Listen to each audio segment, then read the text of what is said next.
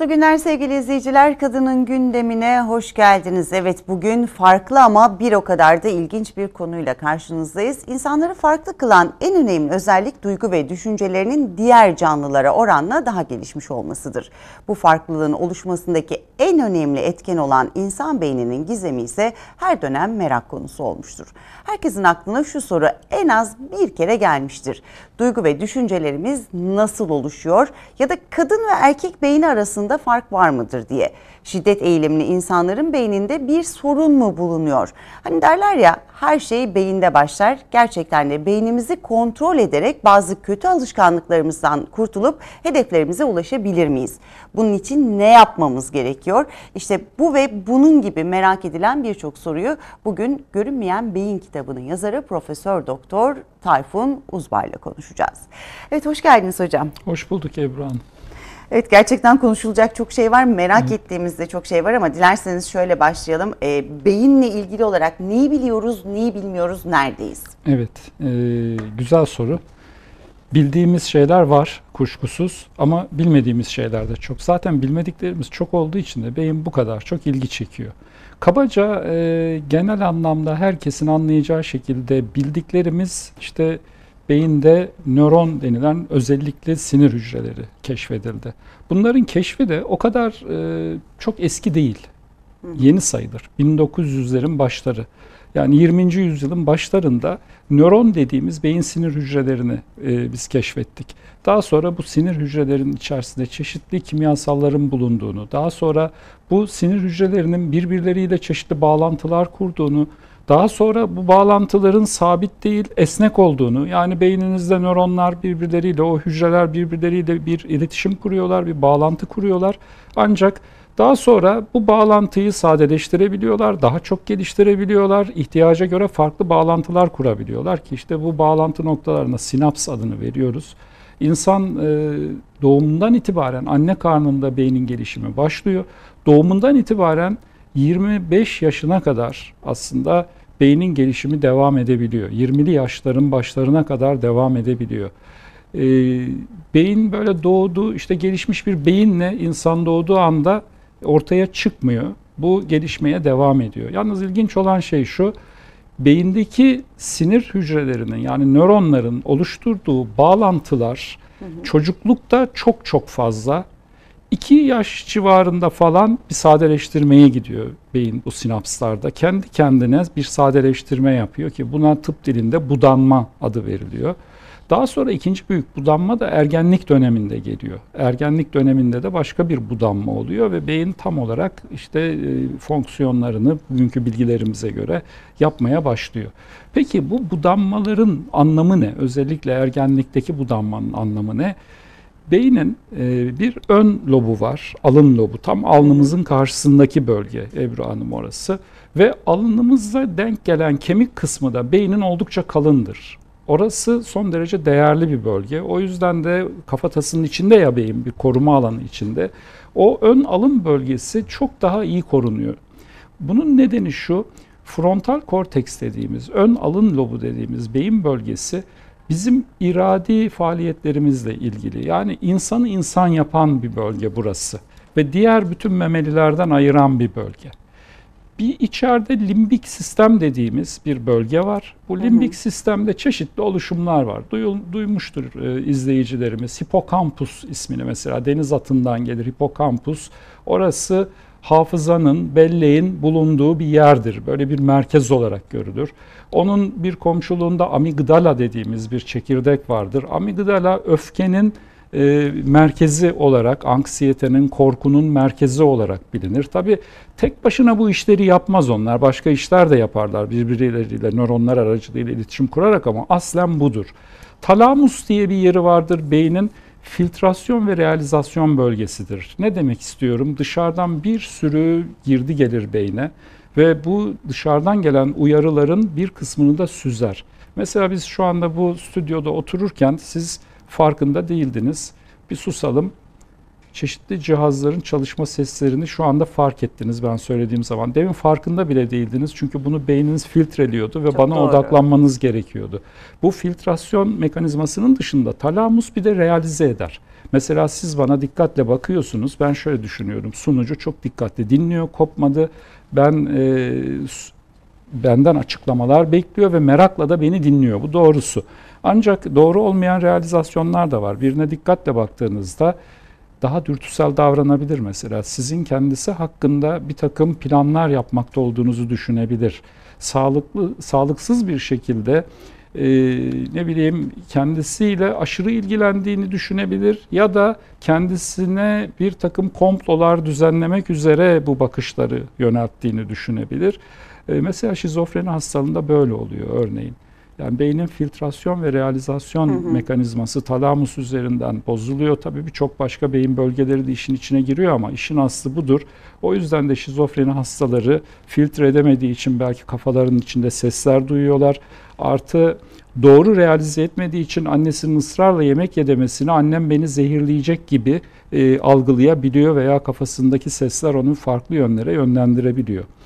E, bu bölümü e, şöyle bitirebilirim bu sorunuzu. Bir budanmadan bahsettik çocukluk döneminde. Bu budanmaların sağlıklı olması çok önemli. Budanmalar sağlıksız olursa ilginç bir şekilde bir takım hastalıklar ortaya çıkıyor. Mesela otizm ilk iki yaş civarında, iki yaştan itibaren ortaya çıkan, geç ya- diğer yaşlarda yaşımız ilerledikçe karşımıza çıkmayan bir hastalık. Otizm nedense hep çocuklukta görülüyor. Eğer siz ergenliğe kadar otizm olmamışsanız ondan sonra otizm olmuyorsunuz zaten.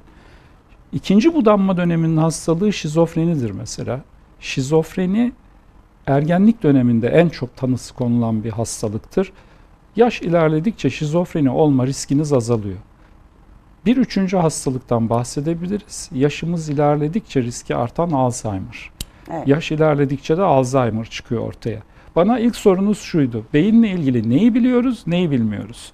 Ben aslında bir ilaç alanının uzmanıyım, bir farmakoloji uzmanıyım ve ilaç üzerinden düşünerek baktığım zaman tabii başka bilinmeyen şeyler de var. Onlara da kısaca düşünürüz, e, kısaca e, girişiriz, onları da konuşuruz ama otizmin, şizofreninin ve Alzheimer'ın radikal bir tedavisine sahip değiliz mesela şu anda. Bu çok Evet. ciddi bir sorun. Yani Alzheimer'lı hastalar ciddi bir sorun. Hem bakıma muhtaç hale düşüyorlar, hem ekonomik anlamda hem e, içinde yaşadıkları aileye yük olma anlamında İlaçla e, tedavisi çok çok değil, önemli. evet. İlaçla veya başka bir yöntemle tedavisi mümkün değil. Bir kere çok ilerlemiş durumda gibi gözüküyoruz. E, ne bileyim Mars'ta su arıyoruz falan. Çok büyük teknolojik gelişmeler oldu dünyada. Biz kendi noktamızdan baktığımız zaman büyük gelişmeler olduğunu düşünüyoruz ama aslında daha keşfedeceğimiz çok şey var. Alacağımız çok yol var. Limbik sistem duygu ve dürtülerin yeridir beynimizde. Sürekli duygularımız ve dürtülerimiz vardır içimizde. Gezme dürtüsü, e, sosyal ilişkiler kurma ve beynimizde bir haz ve keyif merkezi de vardır gene limbik sistemin içinde. Haz odaklıyızdır biz. Konformist yaratıklarız insanlar olarak, homo sapiensler olarak. Ne bileyim işte alışveriş yaparken de o bölgemiz uyarılır ve alışveriş bir hazza dönüşebilir. Oradan bir alışveriş bağımlılığı çıkar. O bölgeyi çok uyaran e, bir takım maddeler vardır. Çeşitli bağımlılık yapan maddelerdir bunlar. Esrar gibi, kokain gibi, nikotin gibi.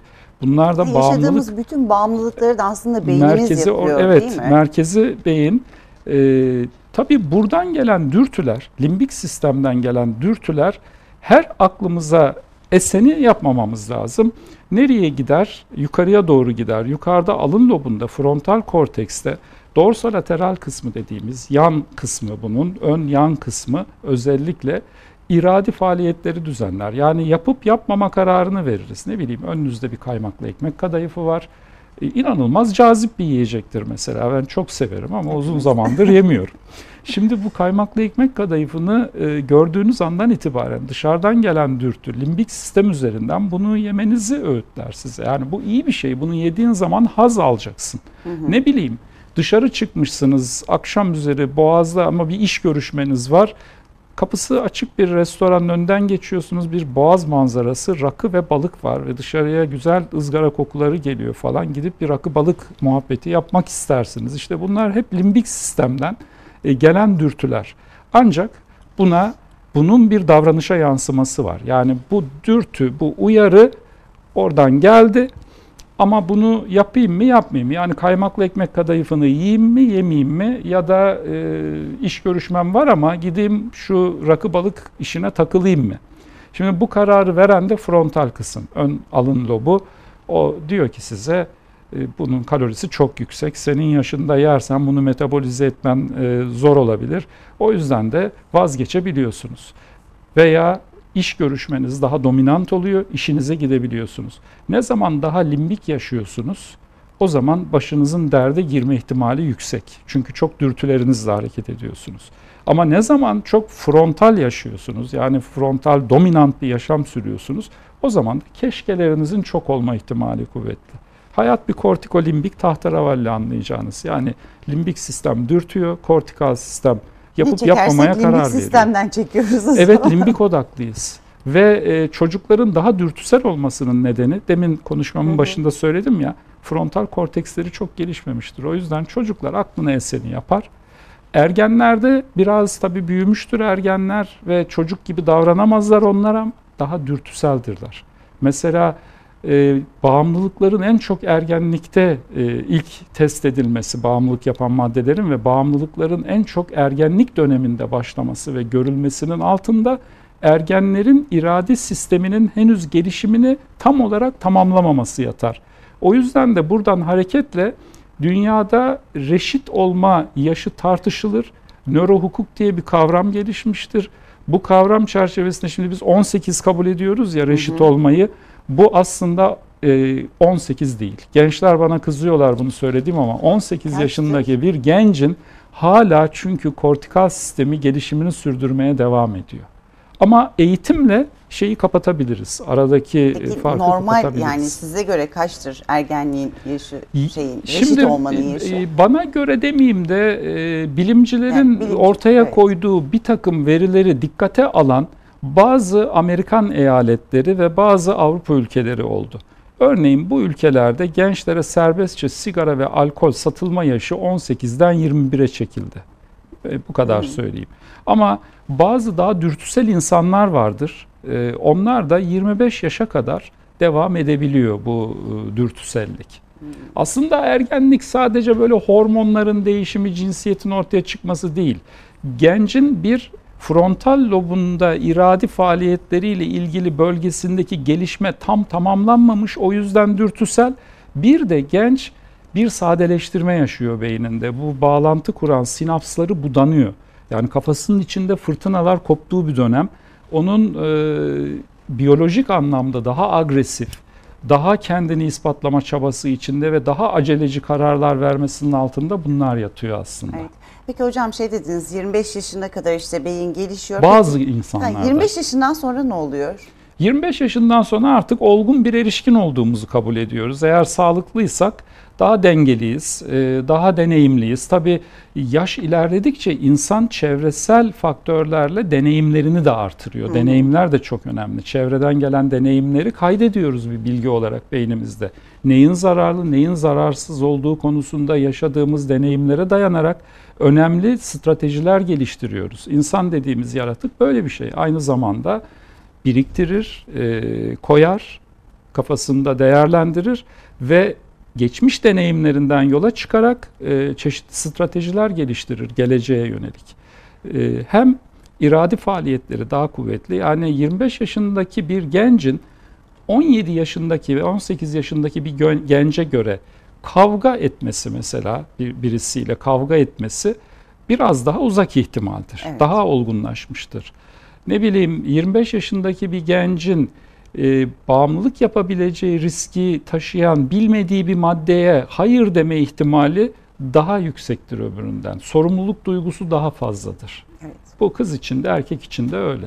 Peki o zaman cinsiyetler üzerinden gidecek olursak kadın beyni ve erkek beyni birbirinden farklı çalışıyor diyebilir miyiz? Evet, nöroseksizm diye bir konu bu. Yani e, kadınların beyniyle erkeklerin beyni farklı gibi bir mevzu ortaya çıktı. Bu Türkiye'de de çok tartışıldı, Batı'da da çok tartışıldı. Ee, şöyle girelim bu işe. Kadın beyniyle erkek beyni arasında aslında ağırlık olarak bir farklılık var. Yani 100-150 gram kadar kadınların beyni erkeklerden daha hafif. Ortalamayı söylüyorum. Yani tüm dünyadaki insan ortalaması üzerinden. Ama kadınların ortalama olarak fiziki yapıları erkeğe göre daha estetik, daha minyon. Yani e, kadının karaciğeri veya kalbi de ortalamada erkekten daha küçük. Ama şöyle bir şey olmuş dünyada. Bakın Bu 150 gram daha az diye daha az çalışıyor anlamına gelmiyor herhalde değil mi? Efendim ama bunu birisi iddia etmiş. Kim iddia etmiş biliyor musunuz? Paul Broca. Paul Broca kim? Bir Fransız bilim adamı. Ee, çok çok önemli bir kişi.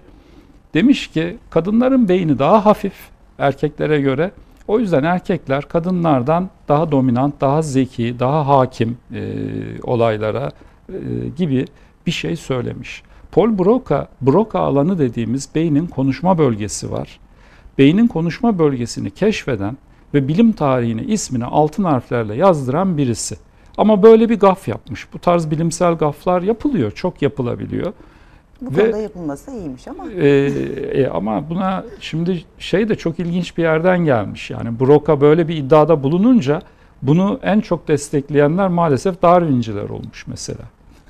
Böyle bir ilginç e, başlangıcı var bu işin. Ama sonradan tabii bakıldıkça e, ve çalışmalar ilerledikçe bu tabii ki hani sonda söyleyeceğimi başta söyleyeyim önce merakla bakıyorsunuz. Kadın beyniyle erkek beyni zeka kapasitesi, kavrama kabiliyeti, ne bileyim işte e, beyni kullanarak strateji geliştirme becerisi bakımından hiçbir farklılık arz etmiyor bir kere. Her ikisi de aynı. Ama kadına ve erkeğe özgül bir takım davranışlar var. Ama Paul Broca yanılgısı ispatlanıyor tersi. Hayır, kadınların kalbi ne kadar küçükse beyni de o kadar küçük ve küçüklüğüyle büyüklüğü bunun fark etmiyor. İşlevsellik olarak kadın beyniyle erkek beyni arasında bir fark yok deniyor. Bunda bir uzlaşma sağlanıyor. Ama birkaç örnek vereceğim. Vaktimiz zaten kısıtlı. Çok fazla örnek veremem ama Leonard Sachs diye de birisi var Amerika'da bir psikiyatrist. Ee, MIT'den mezun olmuş. Ee, oldukça da kült birisi. Sözü çok dinlenen birisi. O bir takım çalışmalar yapıyor ve yaptığı çalışmaların sonucunda diyor ki kız çocuklarla erkek çocukların öğrenme şekilleri, formları farklı. Evet böyle bir şey söyleyebilir bir bilim insanı ama bunun üzerine de evangelistler atlıyor. Hani kızla erkeği ayıracaklar ya kız okulları, erkek okulları. Kızlarla erkekler ayrılsın o zaman diyorlar. Yani ayrı ayrı e, eğitimler verelim biz bunlara diyorlar. Bir ara işte bizde de bu gündeme geldi. İşte e, kadın farklı, erkek farklı, beyin kapasiteleri falan gibi. Böyle bir şey söz konusu mu peki? Hayır değil. E, Leonard Sachs yapmış olduğu çalışmalarda belli bir popülasyonu kullanmış. O popülasyon genişletildiğinde ve bu çalışmalar bir süreklilik kazandığında bu verilerin tekrarlanmadığı görülmüş. Yani kızlar ve erkekler farklı gruplarda eğitim aldıklarında daha başarılı olmuyorlar. Aksine kız erkek karmaşık eğitim içerisinde kadının erkeği, erkeğin de kadını anlaması mevzusu da daha da kolaylaşıyor böyle bir çevrede etkileşim içerisinde bulunduklarında. İkinci büyük falso bu. Bunu da e, elimine etmiş durumda bilim. Üçüncüsü de şeyde geliyor. Geschwind diye birisi var.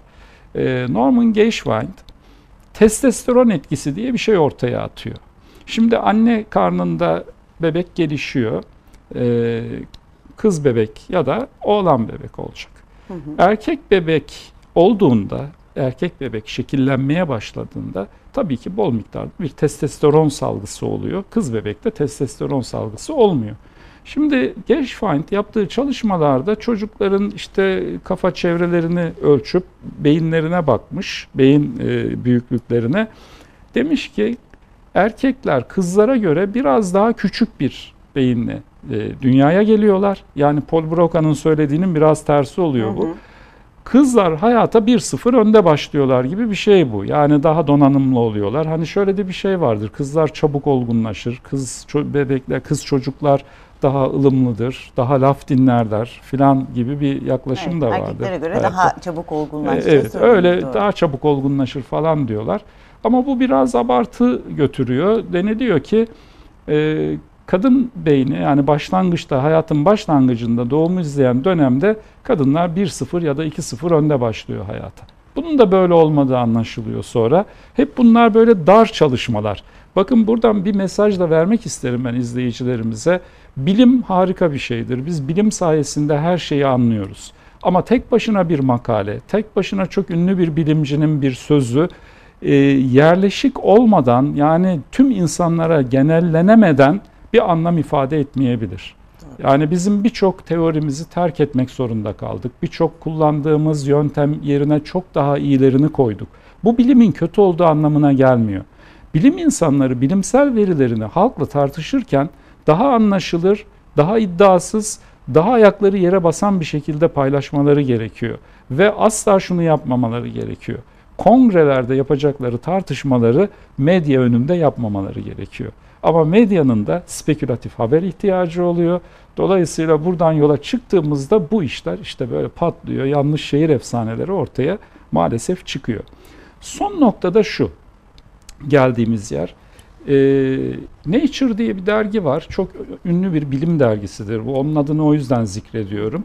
Bir de New Scientist isimli popüler bir bilim dergisi var. Her ikisi de çok ciddi dergilerdir. Bu yılın e, Şubat sonu ve Mart başında peş peşe iki ayrı makale yayınlandı bu dergilerde detaylı inceleme sonuçlarına dayanan.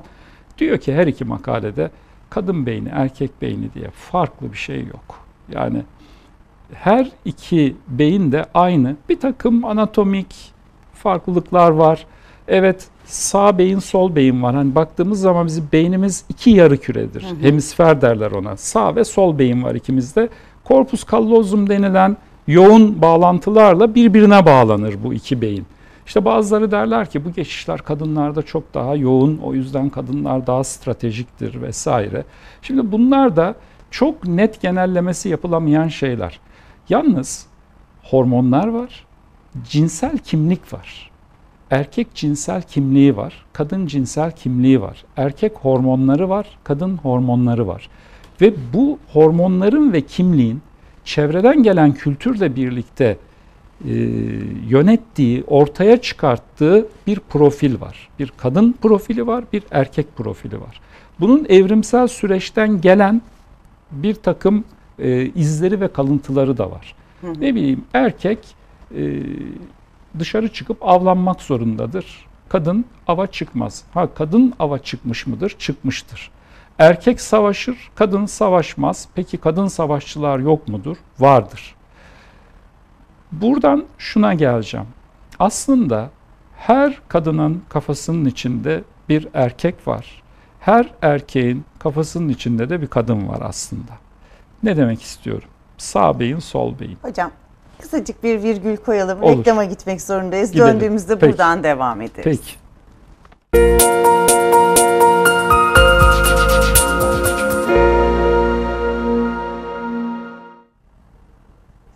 Evet sevgili izleyiciler kısacık bir aranın ardından yeniden birlikteyiz. Hocam gitmeden önce dediniz ki her kadının kafasının içinde bir erkek, her, Her erkeğin, kafasının içinde de bir kadın, Kadın vardır vardır, dediniz. dedi. Evet biraz Evet. oradan devam edelim. Bunu e, beynin iki hemisferi var dedik. Yani lobu var. Sağ beyin, sol beyin.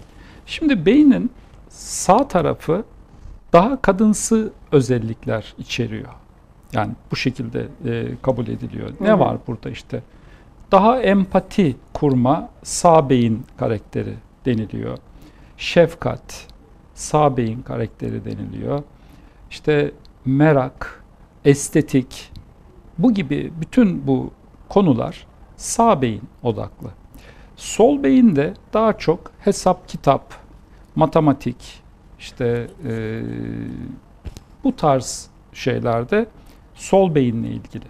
Deniliyor ki sol beyin erkek, sağ beyin kadındır. Buradan yola çıkıp dediler ki kadınlar sağ beyinlidir. Beyninin sağ tarafını kullanır genellikle. O yüzden de hatta kadınlar çok ölçüden anlamazlar. İşte geri geri park et- etmeleri zordur. Trafikte e, bir erkek gibi değildir. ya da e, alışverişi çok severler. İşte erkeklere bakıldığında da erkekler sol beyinlidir. Sol beyin dominant e, davranırlar. Bu kısmen doğru ancak şöyle bir eksiklik var burada.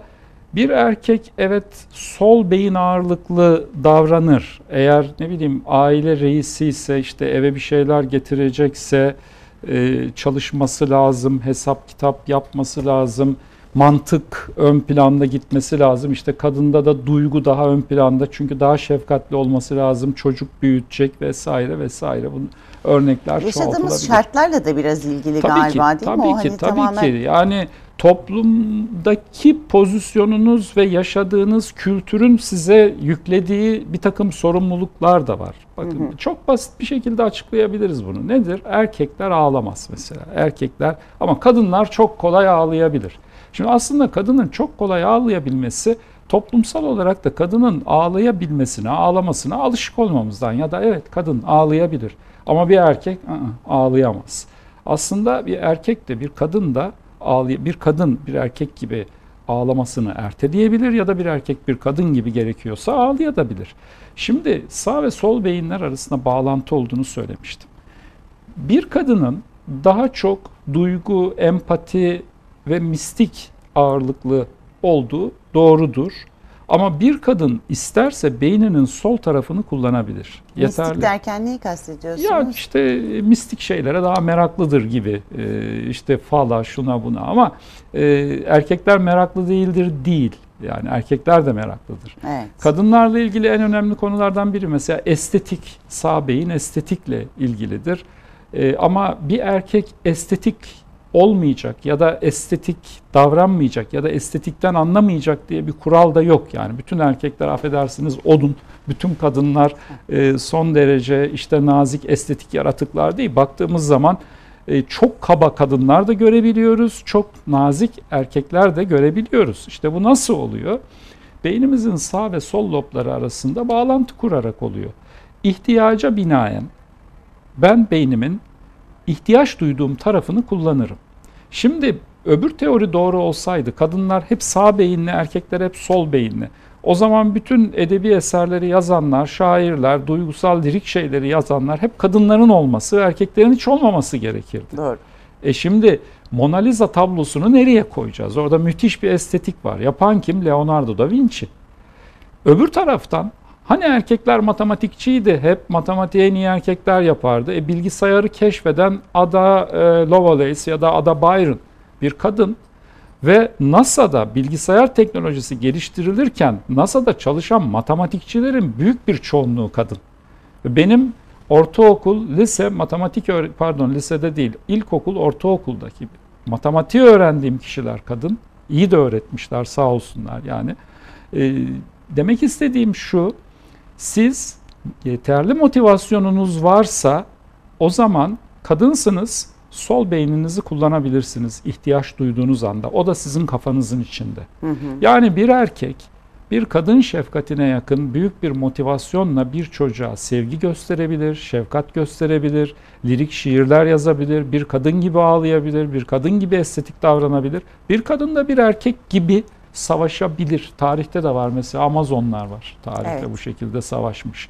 O yüzden kadın beyni erkek beyni diye ayrı bir şey yok da hepimizin aslında kafamızın içinde birbirimiz varız ve birbirimizi bunun farkında olarak daha kolay anlayabiliriz gibi geliyor.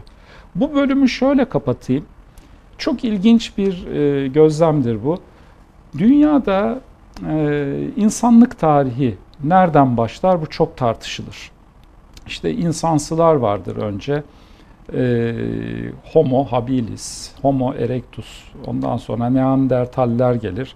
Homo sapiens yani bizim atalarımız aşağı yukarı böyle bir 100-200 bin yıl öncesinde ama modern Homo sapiens'in daha 40 bin yıllık bir şeyi vardır, bir tarihi vardır.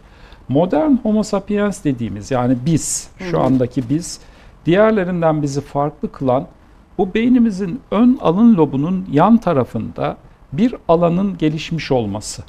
Bu alan diğer canlılarda yok. Otobiyografik zeka diyoruz biz buna. Otobiyografik hafıza diyoruz ya da e, modern homo sapiens'te olan. Hı hı. Şimdi e, önce kadınla erkeği kapatayım. Otobiyografik hafızanın da ortaya çıkmasıyla şey çok hızlandı. E, buluşlar ve sıçramalar dünyada çok hızlandı. Dünyadaki tarihsel gelişime, insanların konforuna yardımcı olan, sağlığına, yaşam süresine, sağlıklı yaşamasına katkı sağlayan büyük gelişmeleri şöyle bir kafamızda sıralayalım. Önce insanlar avcı toplayıcı idiler. Yani evet. avcı toplayıcı bir dönem geçirdiler. Erkek avlandı, kadın çitin gerisinde çocuk büyüttü. Ama belli bir süre sonra av eti yetmemeye başladı. Çünkü insanların sayısı arttı. İnsanların gıda ve beslenme alanında bir çözüm üretmeleri gerekiyordu. Bu çözümü e, tarım devrimini yaparak ürettiler. Bu çözüm bu şekilde ortaya çıktı. Bazıları der ki tarım devrimi insanın kendine attığı en büyük kazıktır. Çünkü sonra da endüstrileşmenin falan kapısını açmıştır ama aynı kanaatte değilim. Yani dünyanın sayısı aynı değil, insan sayısı aynı değil. Bu kadar insanı besleyecek avlanma imkanları yok. Daha pratik bir beslenme tarzına geçtiler. Buğdayı keşfettiler. Ve buğday ilk keşfedildiğinde tabii bu buğdaya e, hepsi adapte olamadılar. Adapte olamayanlar devre dışı kaldı, adapte olanlar hayatta kaldı. Tarım devrimi devam etti, beslenme vesaire arttı. Daha sonra endüstri devrimi geldi. Endüstri devriminin en büyük özelliği nedir aslında? En büyük özelliği endüstri devriminin kadının çitin gerisinden çıkarak erkekle beraber iş hayatına girmesidir. Kadın işçi olarak, işçi statüsünde bizzat erkekle beraber hı hı. çalışmaya başlamıştır endüstri devrimiyle birlikte. Ve bugün giderek şunda mutabıkız diye düşünüyorum. Giderek kadının iş hayatındaki e, görünürlüğü giderek artıyor. Çok çeşitli alanlara doğru işte kadın astronottan tutun kadın boksöre, kadın güreşçiye kadar yani spordan evet, ve uzaydan örnek verdim. Kadın her alanda var. Bu demin ki kadın her kadının beyninin içinde erkek erkeğin beyninin içinde kadını da doğruluyor aslında.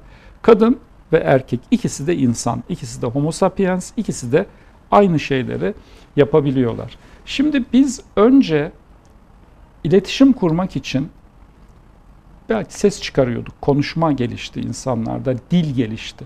Dil geliştikten sonra insanlar iletişimi e, daha farklı bir yere taşımak istediler ve yazı icat ettiler. Milattan önce 4000'de. Yazı icat edilince bilgilerimiz, deneyimlerimiz kayıt altına alınmaya başladı. Artık doğru düzgün biz ondan önceki yazılı dönemden önceki zamana dair işte fosiller üzerinden falan bir şeyler söylüyor. İşte antropologlar var, e, arkeologlar var, o ayrı bilim disiplinleri. Onlar e, çok güzel bunları anlayabiliyorlar. Çıkan bir kalıntının kaç yaşında olduğunu, neler yaptığını söyleyebiliyorlar. Ama asıl önemli olan yazının icadı. Milattan önce 4000. Peki yazı böyle gitti. İşte yazının icadı aynı zamanda ne geldi? Toplumsal kuralların yazılı hale gelmesi falan. İşte Hammurabi kanunları vesaire. Evet. Peki ikinci büyük sıçramayı nerede yaptık? Gutenberg matbaayı icat etti.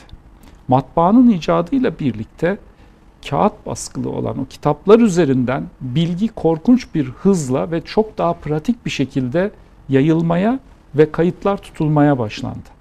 Aslında bizim Osmanlı yani bir önceki devletimiz 273 yıl bunu ıskaladı. Evet. İşte yıkılmasının altında yatan sebep budur. Çok az konuşulur ama bilgiyi ve bilimi ıskaladınız mı hayatta kalma ihtimaliniz yani toplumsal Çok olarak doğru. hayatta kalma, ırk olarak hayatta kalma, aile olarak hayatta kalma ihtimaliniz hep azalıyor. Doğru bilgiye ulaşacaksınız ve şeyi ıskalamayacaksınız. Bilimsel gelişmeleri ıskalamayacaksınız. Matbaa Rönesans'la birlikte hızla bilginin kitaplar aracılığıyla yayılmasına neden oldu. Ve matbaadan sonra yeni keşfimiz internet oldu. İnternetten sonra aldık başımızı gidiyoruz. Sosyal medyalar falanlar filanlar. Şimdi Milattan önce 4000'den matbaa 1400'lerde olduğuna göre e, ne var? 5500 yıl kadar bir mesafe var.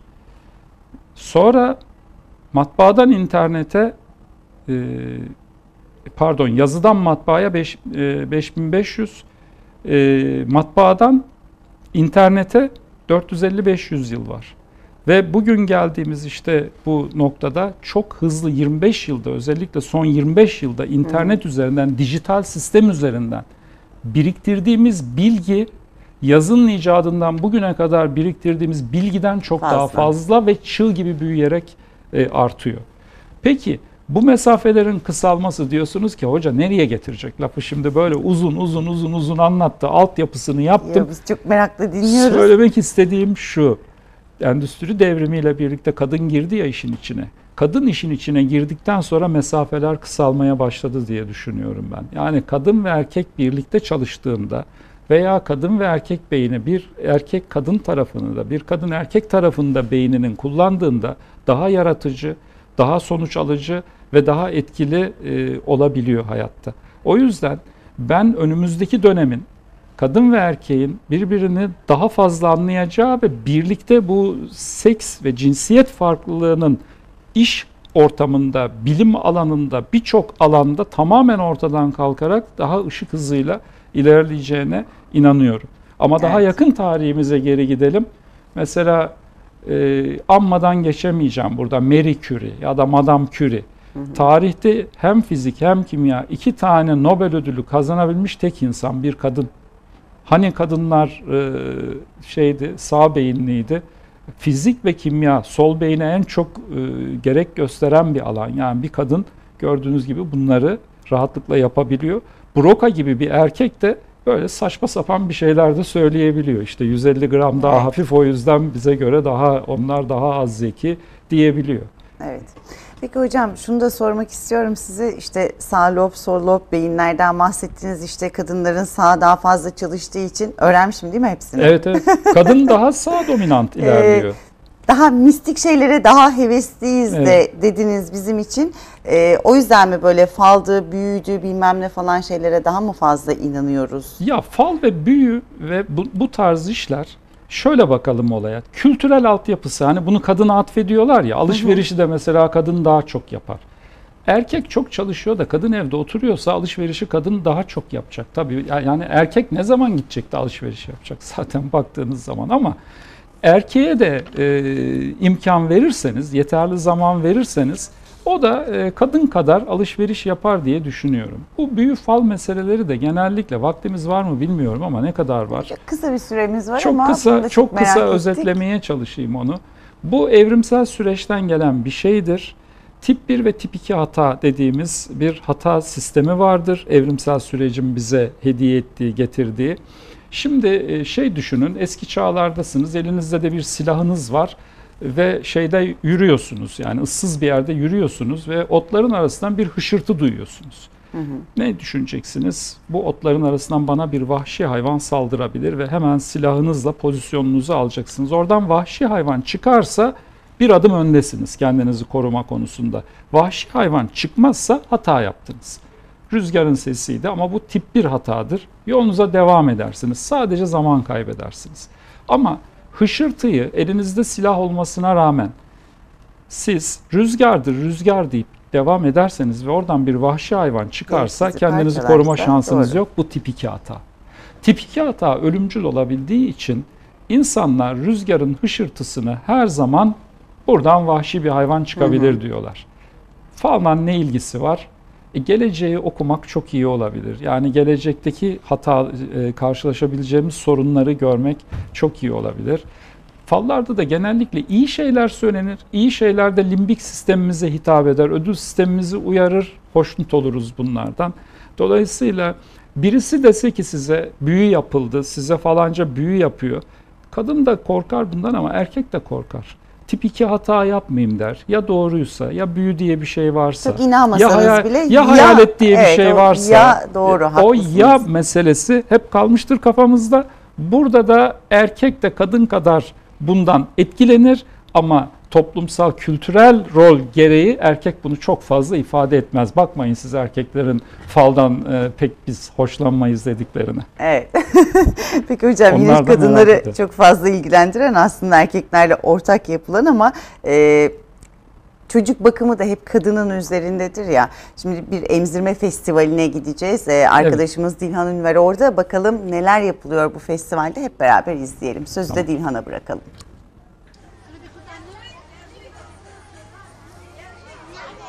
Evet çok teşekkür ediyorum sevgili Ebru Güngör. Biz şu an Women TV ekibi olarak kameraman arkadaşım Deniz Polat'la birlikte Üsküdar Belediyesi'nin ev sahipliğinde düzenlenen Nakkaştepe Millet Parkı'ndaki emzirme şenliğine konuk olduk. Burada çok keyifli bir ortam var. 7'den 70'e anneler, babalar, bebekler, çocuklar herkes buraya akın etmiş durumda diyebiliriz efendim. Hem havanın güzelliği hem ortamın güzelliği. Burada çok güzel, keyifli anne ve anne adaylarına yönelik emzirme şenliği düzenleniyor. Anne sütünün önemine, anne sütünün değerine bilinç çekiliyor ve dikkat çekiliyor efendim. Burada bir farkındalık yaratılmak için yanımda canlı yayın konuğum var. Kendisi bir başhekim, kadın doğum uzmanı aynı zamanda. Sevgili hocamla beraberiz. Hocam sizleri tanıyalım lütfen öncelikle. Ee, Profesör Doktor Özlem Moraloğlu Tekin. Ee, Ankara'dan geliyoruz biz. Ankara'da Sağlık Bilimleri Üniversitesi Etlik Sübeyda Hanım Kadın Hastalıkları ve Doğum Hastanesi'nin başhekimiyim aynı zamanda. Özlem hocam çok keyifli bir etkinlikte bir araya geldik. Sizler de bu işi profesyonel olarak yapıyorsunuz. Neler söyleyeceksiniz emzirme ve anne sütü önemi hakkında efendim? Şimdi bildiğiniz gibi aslında bizim ülkemizde emzirmenin desteklenmesi için çok eski yıllardan beri bebek dostu hastane uygulamaları mevcut. Ama görüyoruz ki son birkaç yıldır özellikle 2013'ten bu yana ilk 6 ayda anne sütü ve emzirmenin oranları gittikçe düşüyor.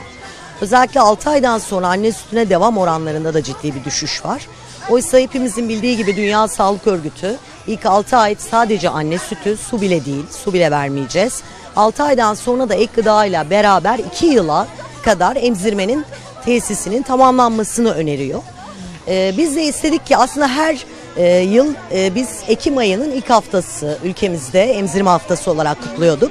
Ama aslına bakarsanız dünyada Ağustos'un ilk haftası da emzirme haftası olarak kutlandığı için ilk defa e, bu etkinlikle biz de Ağustos'un ilk haftasında da kutlamayı e, yaparak başlamış olalım dedik ve amacımız tabii ki gebelerimizin, anne adaylarımızın farkındalığını artırabilmek, bu konuya dikkat çekebilmek. Çünkü anne sütü en doğal besin, en koruyucu, en sağlıklı, bebeğin e, günlük gelişimine uygun olarak içeriği değişen bir e, besin anne sütü. Hiçbir mama bunu taklit edemedi henüz. Dolayısıyla amacımız bu farkındalığı artırabilmek. Çok teşekkür ediyorum değerli Ben teşekkür ediyorum. Yayın konuğumla beraberdik. Tabii ki burada anneler, anne adayları herkes burada. Yanımda çok tatlı, güzel de bir kız var ve yanında da annesi var. Beraber gelmiş. Efendim sizleri tanıyalım. Ben Ayfer Demir, kızım Miranur. Hiranur, prenses gibi olmuşsun. Hiranur sen de hoş geldin canlı yayınımıza. Neler söyleyeceksiniz efendim anne sütünün önemi hakkında? Siz neler biliyorsunuz? Ve ben emzdiriyorum. Zaten emzirmeden yanayım. 6 ay boyunca anne sütü verdim ve ek gıdaya yeni geçişler yaptık. Meyve hmm, püresi yapıyorum. Hocamız da burada. Memnun oldum. devam edeceğiz. Evet, iki yıla kadar devam edeceğiz inşallah. Ben teşekkür ederim. Sağ olun. Arkamda görmüş olduğunuz gibi buradan da çok kısa size göstermek istiyorum. Burada az önce bir parkur hazırlandı. Minikler kıyasıya bir rekabetle burada yarıştılar. Burası burada emekleme yarışması düzenlendi ve herkes de buraya akın etti. Arkamda görmüş olduğunuz gibi çok kısa buraya da çok kısa hemen göstereceğim. Bir parkur var. Bakın efendim burada parkur çevriliyor ve burada kazananlar yarışmayı da ödüller alacaklar bu parkurla birlikte. Bu güzel ortamda beraberiz sizlerle. Sizlere de aktarmak istedik efendim. Emzirme Şenliği Üsküdar Nakkaştepe'de düzenlenen Emzirme Şenliği'ne bugün misafir olduk. Kameraman arkadaşım Deniz Polat'la beraberiz. Çok teşekkür ediyoruz bize ayırdığınız zaman için diyelim. Sevgilerimizi, selamlarımızı iletelim efendim. Biz de Dilhan'a çok teşekkür ediyoruz. Kolaylıklar diliyoruz. Ayrıca hatırlatalım önümüzdeki haftada anne sütüyle ilgili bir program yapacağız diyelim. Hocam sizinle konuşmak gerçekten çok keyifliydi. çok keyif Süremizin sonuna geldik ama çok teşekkür ediyorum Ben teşekkür geldiğiniz ederim. için. Çok sağ olun. Sağ olun. Evet sevgili izleyiciler kadının gündeminin bugün de sonuna geldik. Hafta sonu yokuz. Pazartesi günü saat 13'te biz burada olacağız. Siz de gelirseniz seviniriz. İyi günler, mutlu hafta sonları efendim. Hoşçakalın.